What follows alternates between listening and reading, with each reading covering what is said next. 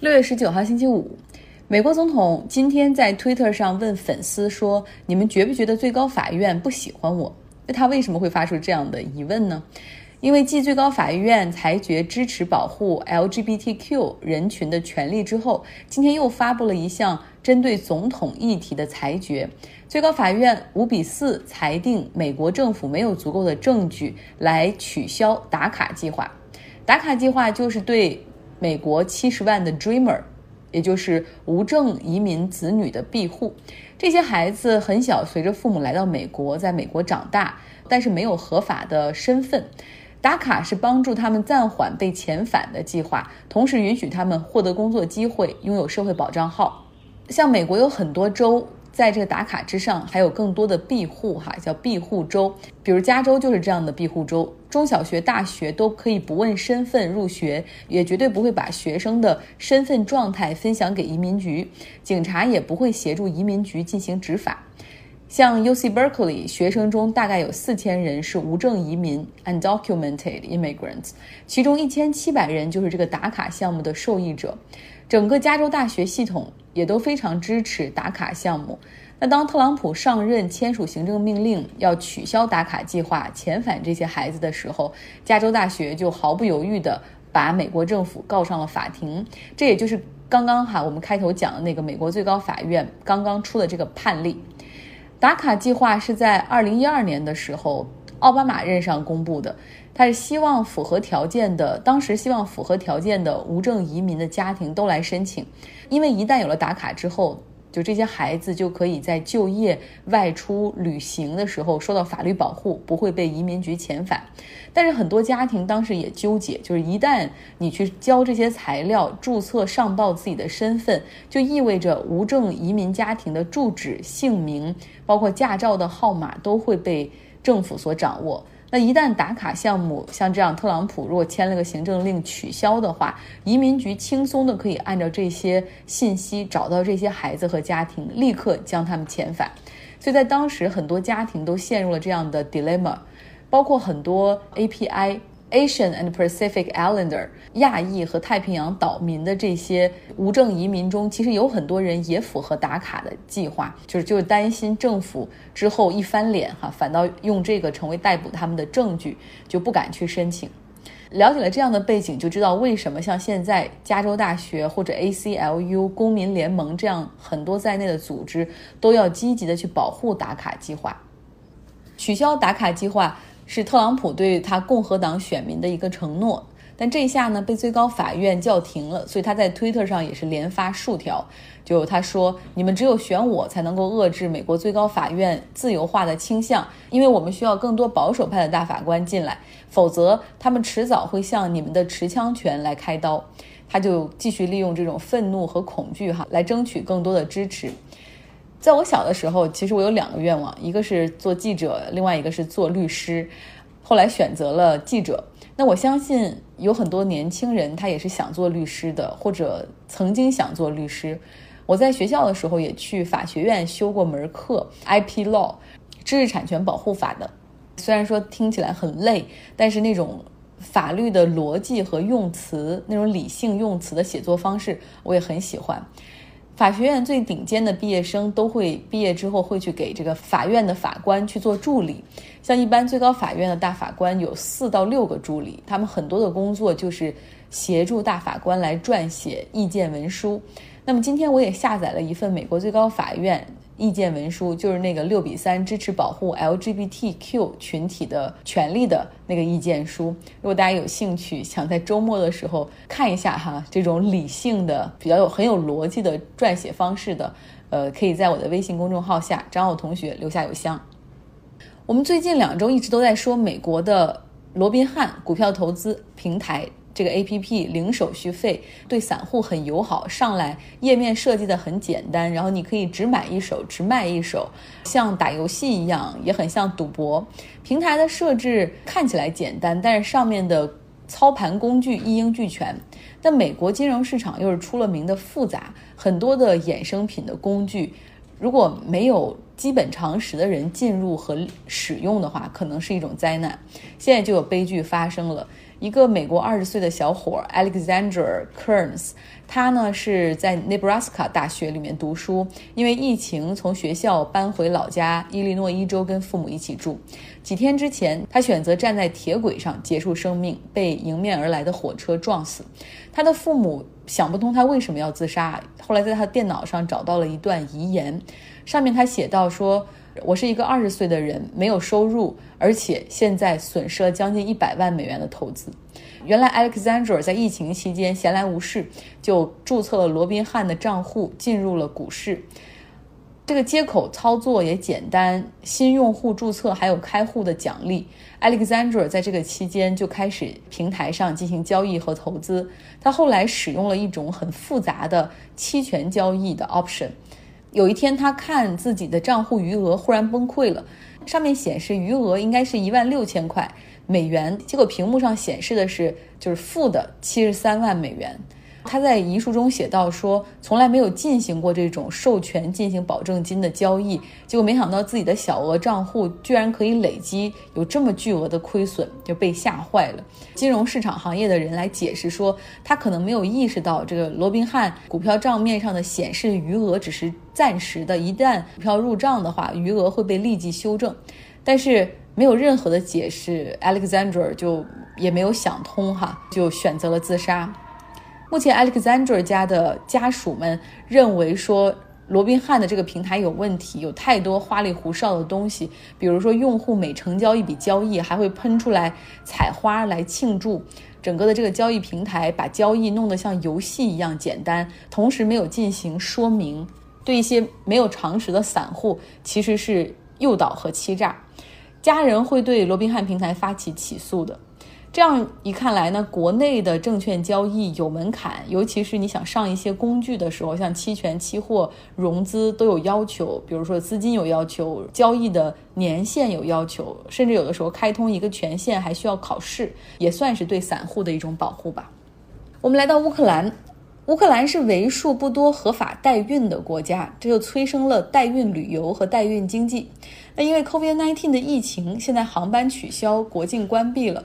目前呢，乌克兰有至少一百二十多个代孕出生的孩子，但是他们的父母没有办法来认领。其中有一个孩子已经四个月大了，就是因为航班取消和出入境的受限，他的这种所谓亲生父母没有办法把他接走。那代孕妈妈们生完孩子，合同就结束了，医院肯定也是不会照顾孩子的。那么现在这些无人认领的孩子在哪儿呢？他们叫 uncollected，有谁来照顾呢？那是这种代孕中介公司来照顾。乌克兰最大代孕服务中介公司 Biotaxcom 这家公司目前正在帮着照看六十多个婴儿。他们也呼吁政府要给这些来接孩子的父母提供特别的许可证。他们的创始人也说：“我们现在在一个很艰难的处境，既要照顾孩子，也要应对百感交集的父母，同时还要敦促政府快速解决问题。”因为疫情如果还要很长时间才能结束的话，仅我们这家公司就 Biotaxcom 这家公司可能就有五百个孩子会出生。现在呢，Biotaxcom 这家公司把所有的已经出生的婴儿放在了一个他们在基辅拥有的酒店里面，新生儿被安置在那儿，同时有医生和 caregiver 来照顾他们。那么公司每天会对每个婴儿的家庭收取五十四美元的照顾费用。从本周开始，乌克兰已经开放了国境，但是这允许你进来不代表有飞机，航班还是很少的。有一些父母选择包下私人飞机来接孩子。考虑到现在乌克兰总共有十四家的代孕公司，如果不能快速恢复通航和出入境的话，政府估计大概会有一千多个孩子即将出世，而且无人认领。在欧洲呢，乌克兰和格鲁吉亚是。仅有的两个国家，他们允许本国人就是代孕是合法，同时允许本国人帮外国人提供代孕服务。主要其实还是因为经济不好、贫困。一个代孕妈妈全程可以得到一点五万美元的酬劳，而且在怀孕后的每个月都会有几百美元的营养补助。这种经济上的 incentive 还是很吸引人的。不过多年来一直有 human rights 的组织在游说，哈，就要求乌克兰政府禁止有偿代孕业。英国本周开始重启，商店、书店已经开始限流对公众开放了。英国的英超足球比赛也已经恢复，但是不允许观众入场，可以通过电视来看转播。英超曼联队的球员 Marcus Rashford，他呢给所有的年轻球员示范了一下哈，就是新一代的球星应该更关注社会问题。二十二岁的他要求英国政府在暑假里也要对低收入家庭提供免费的餐食券 voucher。那因为英国至少有一百三十万的孩子还是在靠学校的免费早午餐生活。COVID-19 的疫情之下，有更多的服务业的从业人员失业，对低收入家庭的打击非常的重哈。已经是二零二零年了，而且能想象到像英国这样的人口并不是超级多、经济也很好的国家，还是有很多孩子吃不上饭吗？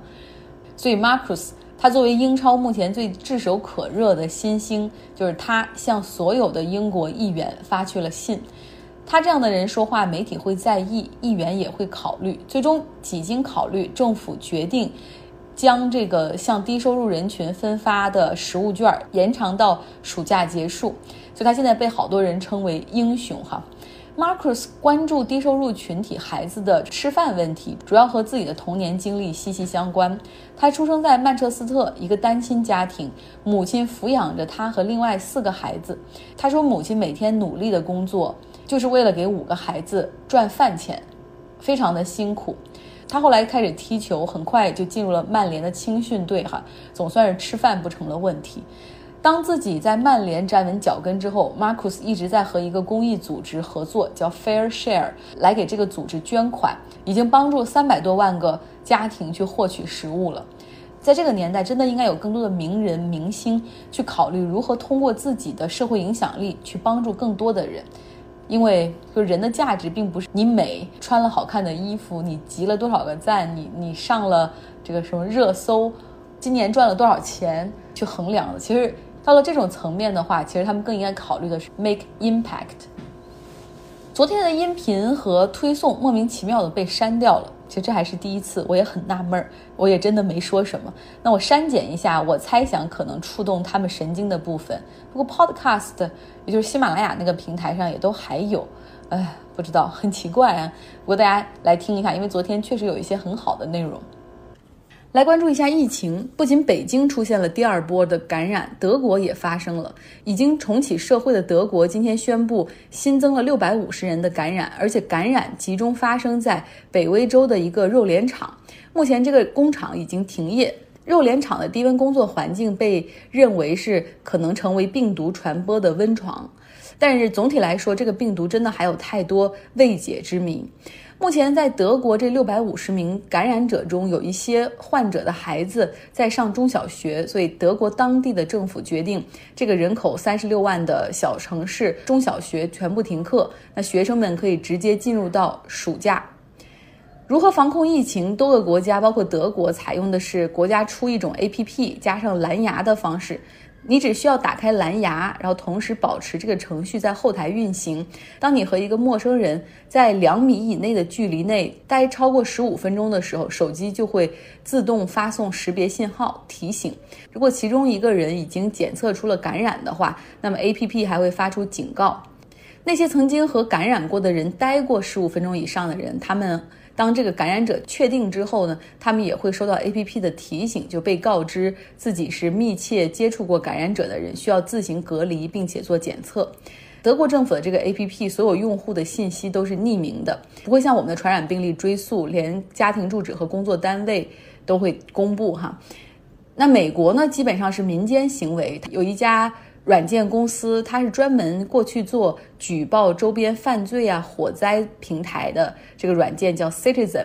那它现在也开始提供类似的服务，需要打开蓝牙，然后和周边的人进行识别。